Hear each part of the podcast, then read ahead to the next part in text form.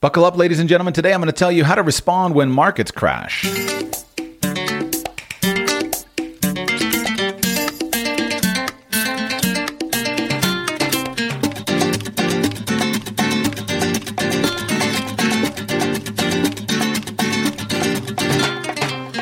Welcome to Radical Personal Finance, a show dedicated to providing you with the knowledge, skills, insight, and encouragement you need to live a rich and meaningful life now while building a plan for financial freedom in 10 years or less. My name is Joshua Sheats. I'm your host. And today, well, bumpy road in the stock market, bumpy road in the crypto markets, bumpy road in real estate. What do you do when markets crash? Let's talk about it.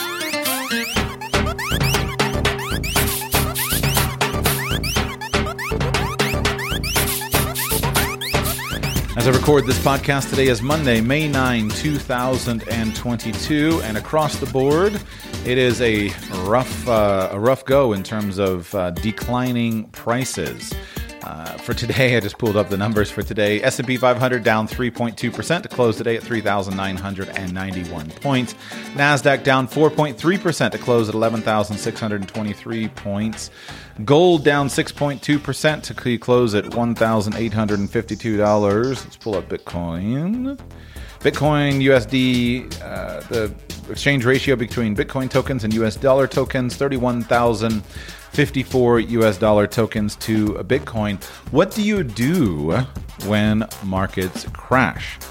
Uh, today, I want to help you think through that, and I'm going to give you the answer uh, right now. Let me turn off the music, so I'll do it to you right now, and then I'm going to expand on that answer with some specific applications. Uh, so, what do you do when markets crash? Uh, well, the answer is you respond to the market crash according to your pre existing strategy. That's it. There's the show. You respond to the market crash according to your pre existing strategy. Whatever your strategy is with regard to your investment portfolio, then you follow that strategy that you have created during times that were not emotional, during times that were not filled with fear or euphoria, and you follow that strategy based upon the numbers that are being presented to you. You say, but Joshua, I don't know how to respond according to that strategy. Well, there is your problem. Not saying that to be glib or to try to rub it in, but there is your problem. You must respond to market changes based upon your pre existing strategy. And I'm going to give you in today's show a wealth of examples to drive this home. And I hope that by the end of this recording, you will have some idea of of what to do. By the way, um, to the sponsor of today's show, internationalescapeplan.com. Internationalescapeplan.com. One of the, one of the ways that uh, internationalescapeplan.com can be useful to you is providing a component of your overall strategy uh, of how to even do things like save money during times that are difficult. I've told this story many times, but I want to repeat it. Years ago, I had an interesting experience where I had a client of mine who ran a drywall company. The time that I met him, it was 2010, and he had been in the construction industry in South Florida. And the construction industry in South Florida had utterly collapsed in 2008, 2009, 2010, and he had no business. What was interesting, and I came along um, as a financial planner at the time, wanting him to to work with me. Um, it turned out that I didn't have very much to offer him, but he had a whole lot to offer me. And his comment to me was, he said, "Joshua, this has been I forget my third or fourth recession, and I've learned a little bit along the way of how to respond to recessions." And so what he had done in his business was he had parked all of his trucks. He had laid off all of his employees. He had one part-time administrative uh, staff member who was answering the phones when they rang. And he had pulled everything back to the bare minimum and he was going fishing every day and uh, he didn't borrow any money from anybody. He was completely debt free.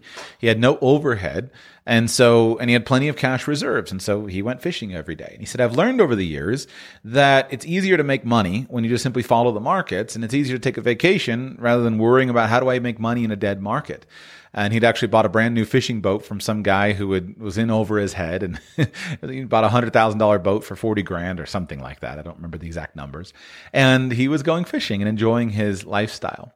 And over the years, I've thought of him again and again and again, and I've realized that life is easier when you don't fight against the tides. Right? If you've ever gone out and and rowed a boat, uh, rowed a canoe or something like that, and figured out that if you have to fight against the current or fight against the tides, it's really difficult. But if you simply time your life in accordance with the tides, then things can work really, really well. How does this relate to internationalescapeplan.com? There are times in your life at which it might be better for you to just leave the country. Now, I talk a lot about doing that in times of emergency, right? Maybe you are facing hyperinflation like they're facing in Argentina or Turkey right now, and you decide, you know what, I'm going to get out for a while and I'm going to go somewhere else where I don't have to deal with this hyperinflation. Maybe though, it's just simply business is dead. And you know what? I'd like to go ahead and just take it easy for a year. Well, now all of a sudden, renting out your house so that you cover your mortgage payment and going to a cheap country that you had already decided that you liked might be useful. InternationalEscapePlan.com is much more intended to help you prepare for an acute situation when you have to leave because, uh, you know, the cops knocked on your door and said, were you in this place at a certain time and you're not so sure if you really want to answer that or whether you want to have your lawyer answer that while you are on the other side of the world uh, or you're just not sure about whether it's safe to be in your country right now, and you might want to be in a country that's safer for a period of time. But if you would like to have an international escape plan and you would like to know how to build it in a simple, sensible, non freak out, non dumb way, where you don't overcommit to something and you just systematically build up your ability to uh, live freely if things don't go great in your home country, go to internationalescapeplan.com and sign up uh, for that course. I promise, well worth the money. So let's go back to markets. Right? How do you respond to a market crash? I gave you the answer, right? You respond according to your pre-existing strategy.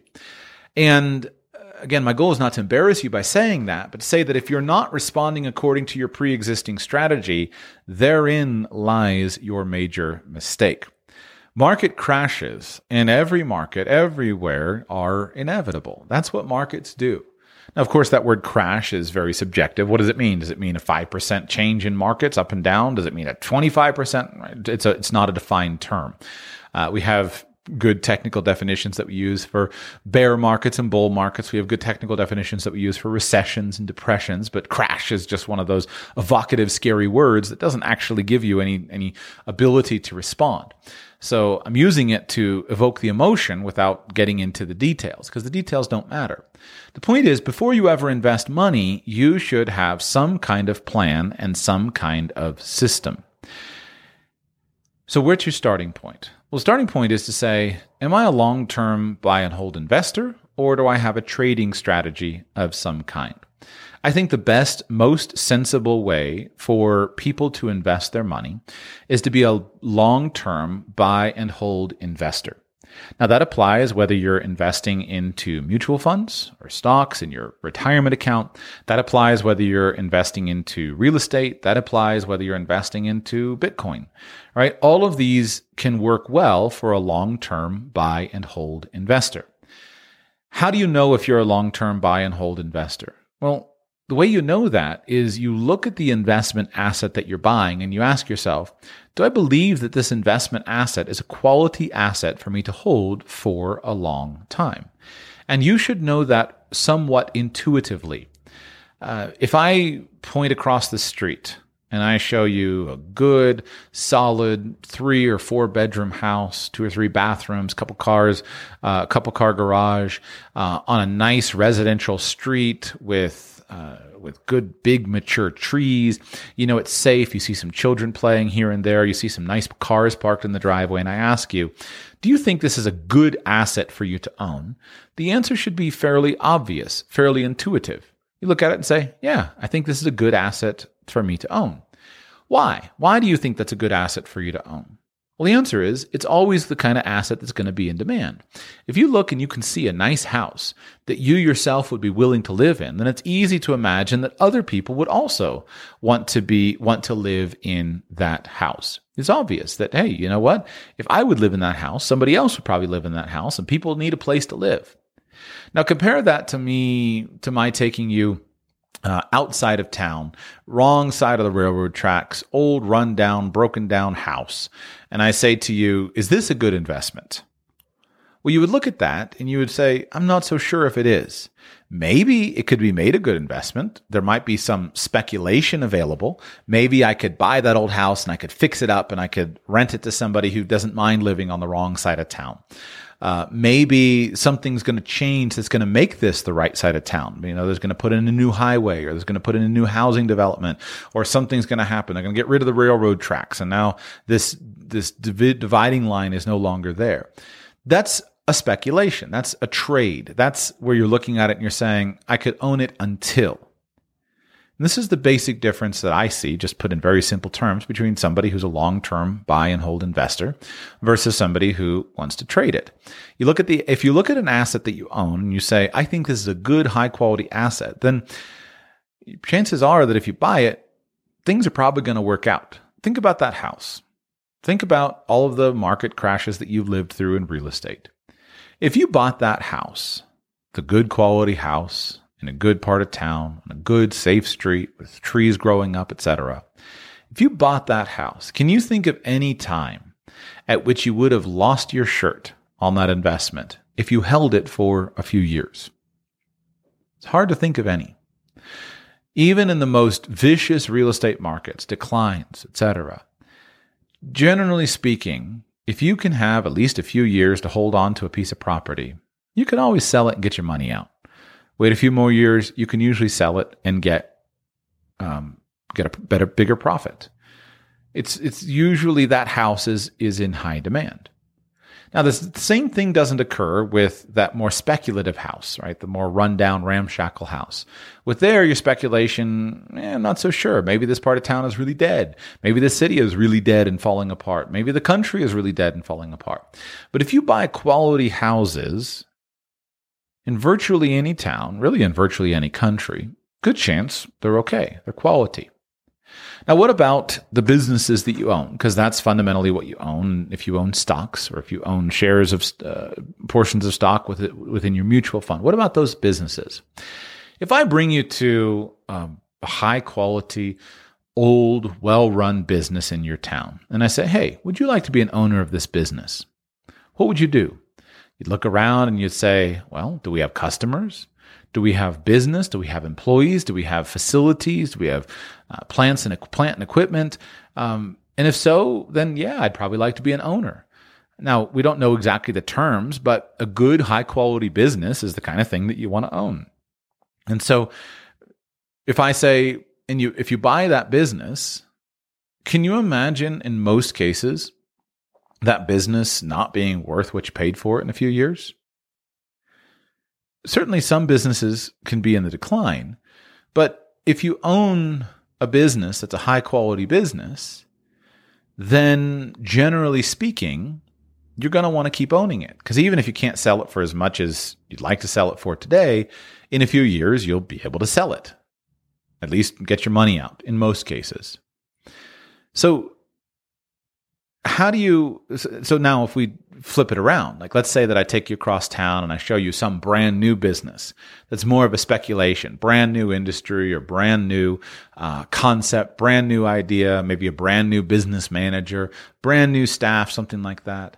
Or in an industry where it's kind of questionable and i say do you want to just buy this and own it and put it away for the next 10 years? You're not so sure. So that's more of a speculation more of a trade Whereas the first one, you're well suited just buy and hold. And although I'm kind of thoughtful about wanting to take it to crypto markets, this is basically the argument that people make about the difference between Bitcoin and some other competing currencies. Uh, is that do you want to buy something that is stable versus do you want to buy something that's more speculative? And I'm going to try to minimize my conversation there, but I wanted to mention it because, of course, massive declines uh, recently and a big down prices in uh, many of the crypto markets. So, if you're a buy and hold investor, what is the basic thing you need to know about your investments in order for you to be comfortable holding them during times of fluctuation? You need to know that they are good quality investments. You need to know that you bought a good house. Yeah, it might need a new roof, but it's at its core, it's a good house. It's got good bones. You need to know that it's a good company. Yeah, we might have to tweak management a little bit or, or tweak our product line, but fundamentally, it's a good company. It's not just some fly by night operation, it's a good company. Now, most of us are not out just buying individual houses or just buying individual companies, although that can work fine. If I myself owned a portfolio of two or three high quality companies, publicly traded companies, the stocks, I mean, the stocks of these companies, I could sleep very well at night. Now, of course, people worry about that. Say it's not enough diversification. At its core, I've always been a little skeptical of that. I really have been. If are you going to tell me that if I own shares in a high quality company, that that's not enough diversification for me? If you think about in the modern world what company ownership represents, you pick your favorite company. Uh, it can be an old traditional company. It can be a new modern tech company. You pick your favorite company and think about what that company owns. Well, if it's something that's on your radar screen and if it's a publicly traded stock that's easy to buy, there's a good chance that company has thousands and thousands of people that work for it. Those thousands and thousands of people have a lot of really smart people among them who come to work every day trying to figure out how do we make this company grow? How do we make it more profitable? How do we serve our clients better? The company probably has income from across the world in lots of different currencies. They have operations in many different countries. They own equipment. They own real estate. They own trucks. They own trains. They own planes. They own equipment in all kinds of different countries. And that company fundamentally is a really, really solid thing. I always find it funny, uh, or I used, I still find it funny when, you know, a guy with one job and just little savings comes along and says, well, it's risky to have one stock. Now, I grant the I grant the argument. Having just one stock of one company is a bit risky for my taste. But at its core, owning stock in one company is far less risky than having only one job. Right? Especially if we're talking about a big publicly traded company. Yeah, there might be big fluctuations in price, but imagine the biggest crash. And you go from a 50% crash in the stock value still a lot easier to lose a single job. So, what do you do? Well, you diversify your investments if you're a buy and hold investor. You purchase more than one company stock. Maybe it's three, maybe it's five, maybe it's 10, right? 10 is a really good benchmark. Having no more than 10% of your assets invested in any, in any one company or any one thing is a pretty good, useful benchmark to work towards. Maybe it's literally thousands. Most of my listeners will own mutual funds. Many of those mutual funds will have ownership in hundreds, in some cases, thousands of different companies. Thousands of companies. So take everything that I said about a great com- company and multiply that times hundreds of different scenarios, right? You have hundreds of different markets, hundreds of different industries. Now you're not just dependent on one industry, but now you have hundreds of industries represented. And then all of those same multiplier effects that I mentioned in terms of uh, operations in hundreds of different um, countries in the world, markets, hundreds of little markets, hundreds of different kinds of currencies that we're accepting as payment for our for our business, hundreds of different um, uh, uh pieces of real estate in dozens of country countries, thousands and thousands of workers spread all around the world. So we're pulling from the best global talent in the world.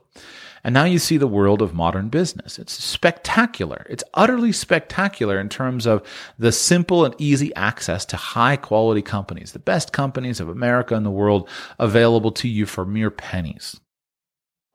And your ownership in those companies represents a tiny fractional share in the current and future profits and dividends of those companies. That's what it reflects. If any of this resonates with you, then you'll know what to do as a buy and hold investor. The answer is you go forward. Now, what gets a buy and hold investor excited? The answer is to be able to buy high quality assets that are on sale.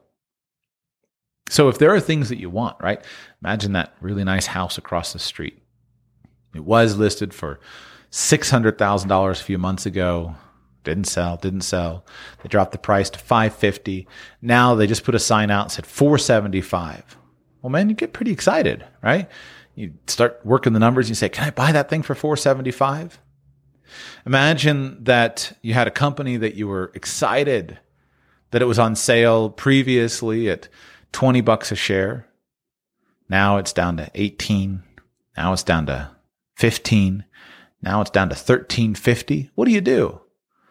Well, you round up as much money as you can and you buy as much as you can. Imagine you were excited about Bitcoin at $50,000 US token coins per Bitcoin. Well, now it's down to 30,000.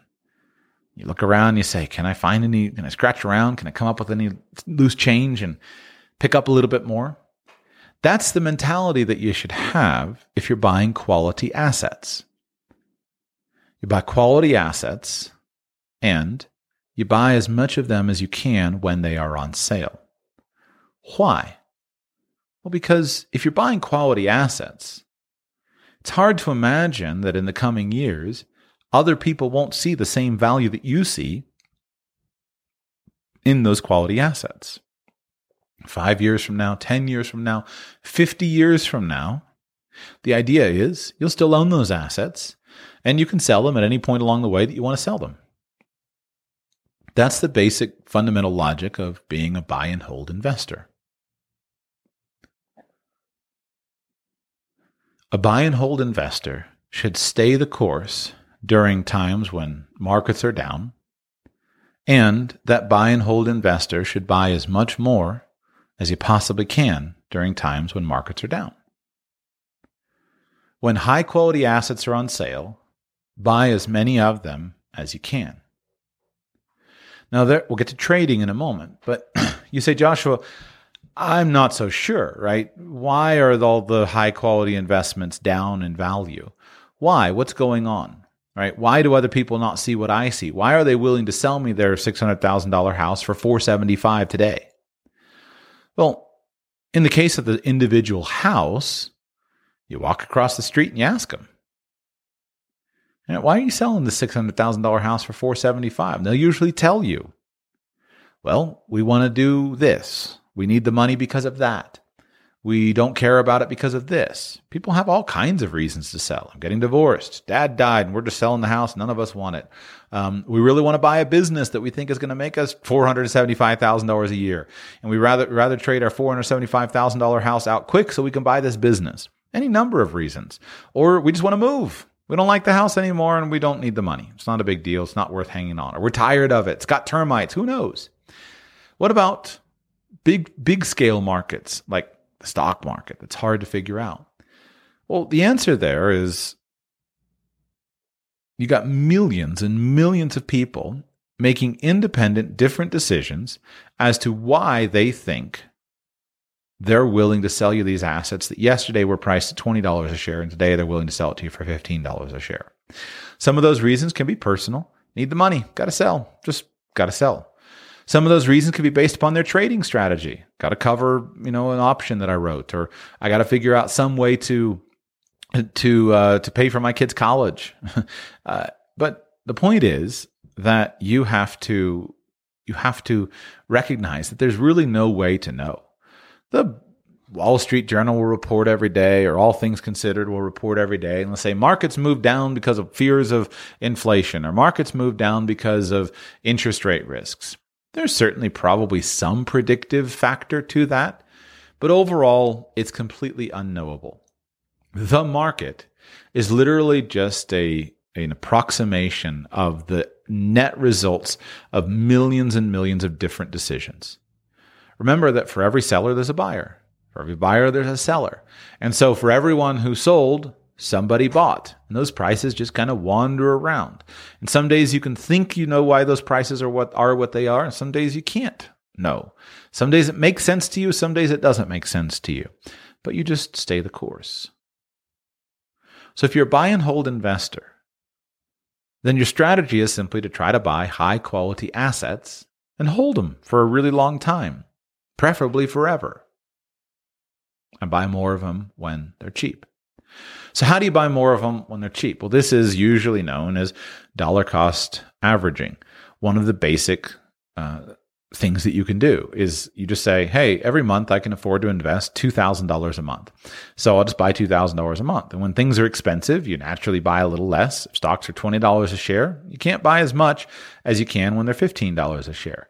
And so if you invest the same amount of money over time, then you are able to, uh, you are able to buy more. What if you're not so sure of the value of your investments?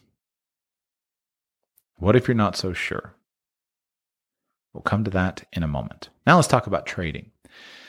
When it comes to trading, there is an infinite variety of different invest strategies that you can follow as a trader.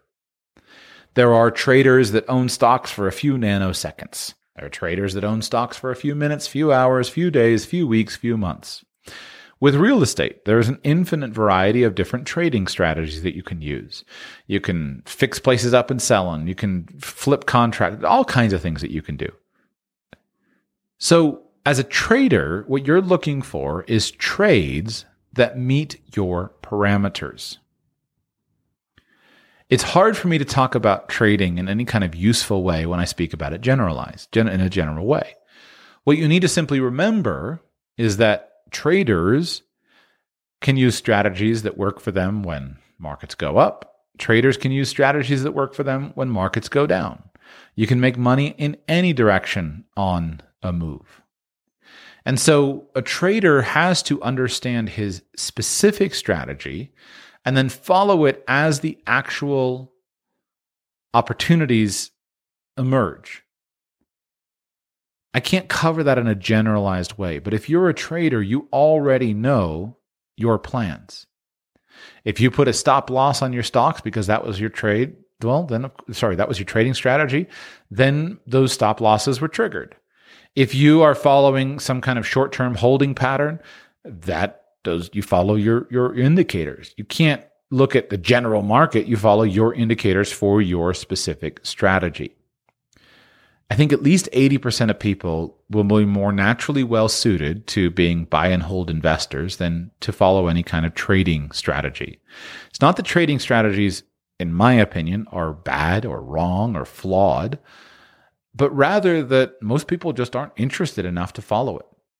I've known this about myself for a very long time. I, I really enjoy finance. I love finance. I am bored silly with the idea of trading. I'm I'm temperamentally suited to be a buy and hold investor, to buy good quality investments and hold them forever. When I need money, borrow against them, then pay off the debt and just keep on holding them. As they grow in value, take a little bit of the value, spend it, and just hold it forever. It fits my temperament, fits my goals. And so trading strategies have just never, ever been an interest of mine.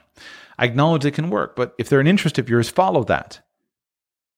But there's a lot of people who think that they should all of a sudden switch from being a buy and hold investor to being a trader just because they somehow perceive something different, right? People have been sounding all. Let's go back to the safety of what if what if things have changed? What are the concerns that people have right now? Well, big concern is inflation. But what's actually changed about inflation in the last year in terms of the predictions versus not? We've got real numbers, but the predictions on inflation have been held pretty true over the last year. So time will time will will will follow through. And so you don't have, as far as I can tell, you don't have any unique insight on the situation. I don't have any unique insight on the situation. We're all in it together, just kind of presses forward. And so the markets are going to wander around, but is the is the bottom really going to fall out? I think a lot of people have a lot of significant fears that they, they, they think are really impactful and that they're the only ones who see. Now, I've been a doomer in times past. I no longer am, but I've worked through a lot of those things. I realized like they're just not the case. First, most of my audience is based in the United States. And it's Americans have a, a strong impulse to overestimate how shaky their position is. This happens in the government, this happens in individual citizens, etc. I myself have been a significant critic critic of the United States of America, but I'm here to tell you it's not going to fall apart today. I promise. I, I, it's not going to fall apart today. I'll get to an answer in, in just a moment of, okay, what if it does fall apart? Because I believe in planning in case it does fall apart. But it's not going to fall apart. This is not the end of America. Notice I said earlier hyperinflation around the world. There's hyperinflation all around the world right now. It's not just Venezuela. It's not just Russia. It's more normal places, right? Argentina, which has hyperinflation about every three months. Sorry, Argentinians. Uh, it it's um, Turkey right now, right? There's just significant inflation all around the world, but the in many places. But these these countries don't collapse. And what you see is you see everyone rush to safety. And where's the safest economy in the world right now? United States of America. Safest stock market in the world right now? American stock, market. It is so huge and so vast and has so many of the great global brands available in it that while there can be interesting opportunities in other markets and other places, and while I think that there are many other markets that could provide um, I'm trying to parse my words carefully. There are many other markets that provide a lot of things that the US market doesn't. At its core, the American stock market is still king. It's powerful, it's easy, it's wonderful. And the United States of America is powerful, it's so good. When you think about all the risks that face countries around the world, and again, having been a big proponent of internationalization myself, I've studied a lot.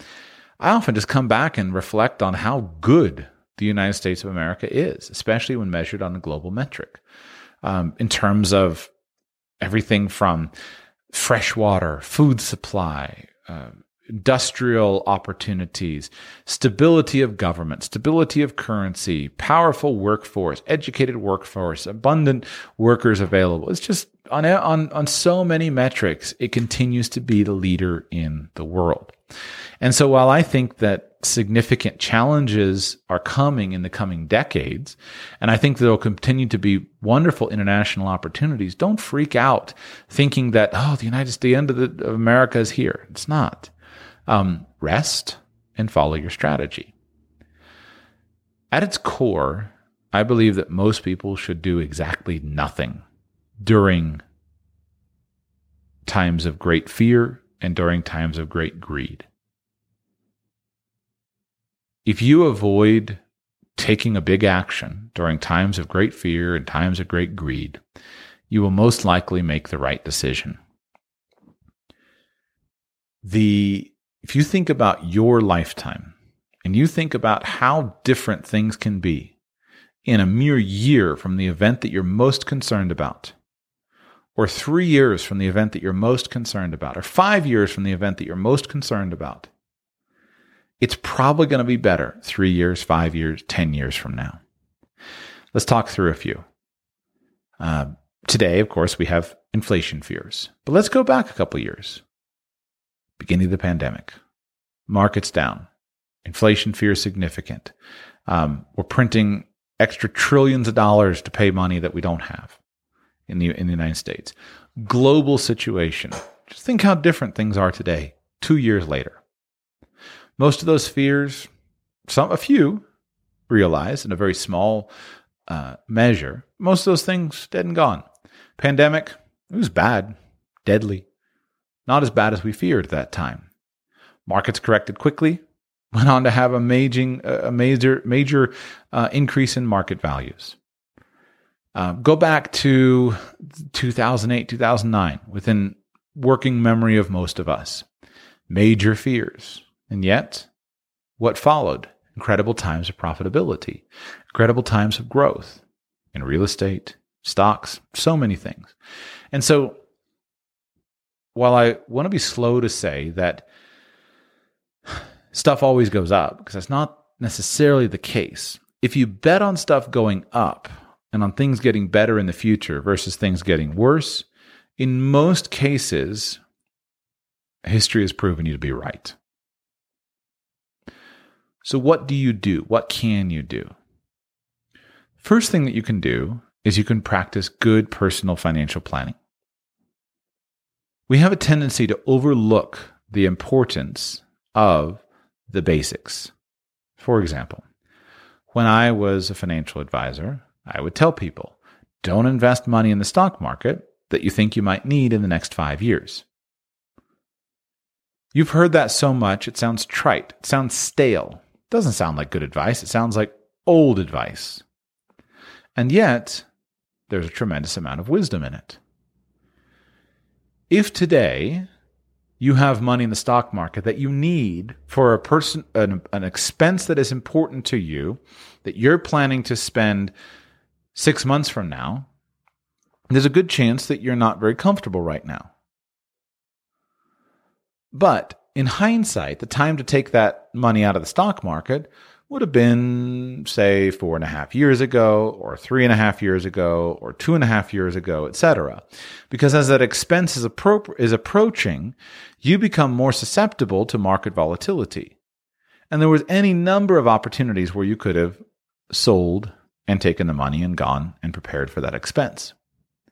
So I think that this is a good reason for you today to sell something, even when prices are down. If in your personal financial planning you have an expense coming up that you need money for, then that is an appropriate reason for you to sell your investments and set the money aside.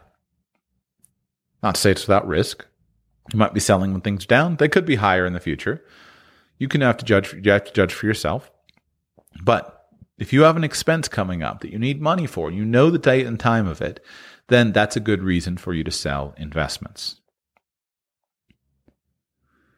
Good personal financial planning is how you answer that. You have savings and you plan ahead for expenses, selling investments when you need to to cover those expenses. We most teach this effect we teach this most and most effectively when we talk about retirement planning, making sure that you always have money set aside to cover your retirement expenses, but it applies at every stage along the way. What other rules of personal financial planning can be followed? Well, this is why we focus so much on conservative cash flow needs. If you don't need a ton of money to cover your personal expenses, then you can be more flexible with selling investments. Generally speaking, stocks have a higher return than the cost of things like mortgage debt. So it's crazy to ever sell stocks or invest less money in stocks so that you can pay off your mortgage faster from a general financial perspective. And yet, lots of sophisticated, smart, wealthy people make that decision. Why? Well, the answer is there's a real value in minimizing uncertainty. And there are times in life in which you happily take a lower return in order to maximize certainty and maximize flexibility, maximize freedom. So, in your personal financial planning, keeping your personal outlay low can allow you to respond to market conditions very effectively. And you can say, hey, I believe in the value of my assets long term, but I don't want to get in a situation where I have to sell my investments quickly. So, good, for, good personal financial planning seeks to maximize your personal safety and to maximize your flexibility so that, because those are things that you can control while you're not able to control the fluctuations and the random wanderings around of markets that reflect the opinions of millions and millions of other people. A good reason to sell investments when they're declining in value is that you need the money to cover some personal expense. That's a good reason. Another good reason to sell investments when they're declining in value is if you have an alternative investment that you really believe is better or better for you. See, what I'm trying to do here is simply articulate a few reasons why I think you should sell investments so that you don't think that guys like me are just always saying, ah, don't sell stocks. You can sell your stocks if you have a trading strategy that involves your selling stocks. You can sell your stocks and feel good about it when they're down if you have to cover a personal expense. And you can also sell stocks when they're down and feel good about it if you have an alternative investment that is really exciting and that you think will beat what you're currently invested in. It's a fallacy to think, hey, I bought a good investment, it's just always going to go up. From time to time, you may have bought a good investment, but then you may come across another better investment that you want to invest money into that you think is going to be better for you. And at that point in time, that's a good reason for you to sell the first investment and move on to the second one. You don't have to think about this like some kind of emotional thing. If you genuinely have a better investment that you are excited about, then go ahead and pursue it. Go ahead and move into it. Some of the best times to make those transitions from a okay investment to a better investment come when things are falling apart. So be open to that. Be aware of that. Beyond that, it's hard for me to think of a good reason to sell a high quality investment during a time of market decline. Market decline is a good time for you to work to make as much as you can to buy high quality investments when they are on sale. I'm, so concerned that this just sounds trite. Eh, okay, Joshua, we know that. I get it. But that's it. If I think of most scenarios that people would propose, I think that those two reasons, especially with the comment on trading strategies, that hey, if you got a strategy, a trading strategy that you created before the decline, follow it. Great, go for it. Lots of people have strategies that say, "I'll never just, I'm never just going to sit tight while while my stocks go down." Sure, go for it. That's fine. Just make sure you decided that before this happened or before this is happening. Otherwise, your reasons for doing it are going to come down to number one, I need the money. Or number two, I've got a better investment. See, that's the problem, right? You always got to know what you're going to invest in. What are you just going to sell your investment and sit in cash? I think today, actually, this time around, with inflation concerns, people are much more open to the danger of just doing that. It's not usually the danger of inflation that causes the problems with that strategy. Usually, it's the danger of just sitting on it and not getting in before it all goes up right? It happens to so many people. We sell out, then we sit and we sit and we sit and we say, all the reasons I sold are all the reasons that I'm still out of the market, but you just sit and sit and sit and hey, it never goes up. But uh, it goes, sorry, it goes up before we get back in. But so cash is not a great thing to have. It's better to have an asset. And if you tell me, Joshua, right now you could have a million dollars of cash or a million dollars of stock, unless I've got a great alternative investment that I can quickly turn the cash into stock, I want to own the stock or into whatever the other investment is. It can be anything. I want to own the stock. I want to own something that's an actual investment, especially during times of turbulence, unless I need the money for a personal expense. So that's it. So, in conclusion, if you are concerned right now about the market decline, fine, great. So ask yourself, what's my strategy? For 20% of people, you already have a trading strategy. Go follow it. For most of us, it's just buy and hold. Buy good quality assets and hold them forever. That's it. Simple as that. So ask yourself, is this a good quality asset? If it is, then keep it. You don't have to sell it. You don't sell your house just because the market value goes down 15%. You don't freak out and do that. So just keep your good quality assets. Look at your personal financial planning and then say, hey, you know what? I got this personal financial needs over here to take care of. And then if you have a better investment, consider selling for that to buy the better investment. But at its core, those are the only reasons you should ever sell an investment. It should not be due to a most likely temporary decline in a stock market index or whatever thing you're happen, you're currently following.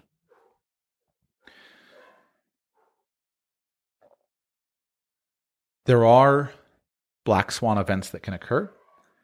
Those black swan events are probably best solved with good personal financial planning and with good preparedness planning. This is why I'm an advocate of good financial planning and why I'm an advocate of good prepping. Why do I have a course called internationalescapeplan.com? Well, because there are things that could happen in a country that are genuinely so catastrophic that you're better off to go out. But you don't you aren't any better if you sold your investments and you have all the cash in that country if you got to get out. So you put in place an international escape plan. There's things that can happen to food supplies, but you're not going to sell your 401k to buy food. You just need to have a little bit of extra food so you can get through a temporary famine um, things that can happen that can wipe out your local area, right? A storm can come through, a tornado can wipe you out. So you need to make sure you have good homeowners insurance. You could get hit by, in a car accident today and be injured. So you make sure you have good disability income insurance. You can have a heart attack and die. So you make sure you have good life insurance. So good, a combination of financial planning and prepping solves for most of those big worst case scenarios, not selling your stocks. It's a separate conversation. If you have a better investment for your stocks, go for it. If that means a different country that has better demographics or better finances, go for it. But at its core, don't freak out just because markets decline and then go and sell. You will regret it. Buy high quality assets and keep them, or follow your trading strategy. That's it. Hope this is helpful, useful. InternationalEscapePlan.com, InternationalEscapePlan.com. Be back with you very soon. Mother's Day is almost here and you can get her the most beautiful time tested gift around a watch she can wear every day for movement. Whether mom's into classic dress watches, rare and refined ceramics, or tried and true bestsellers, Movement has something she'll love. And right now, you can save big on the best Mother's Day gift ever with up to 50% off site wide during Movement's Mother's Day sale at MVMT.com. Again, that's up to 50% off at MVMT.com.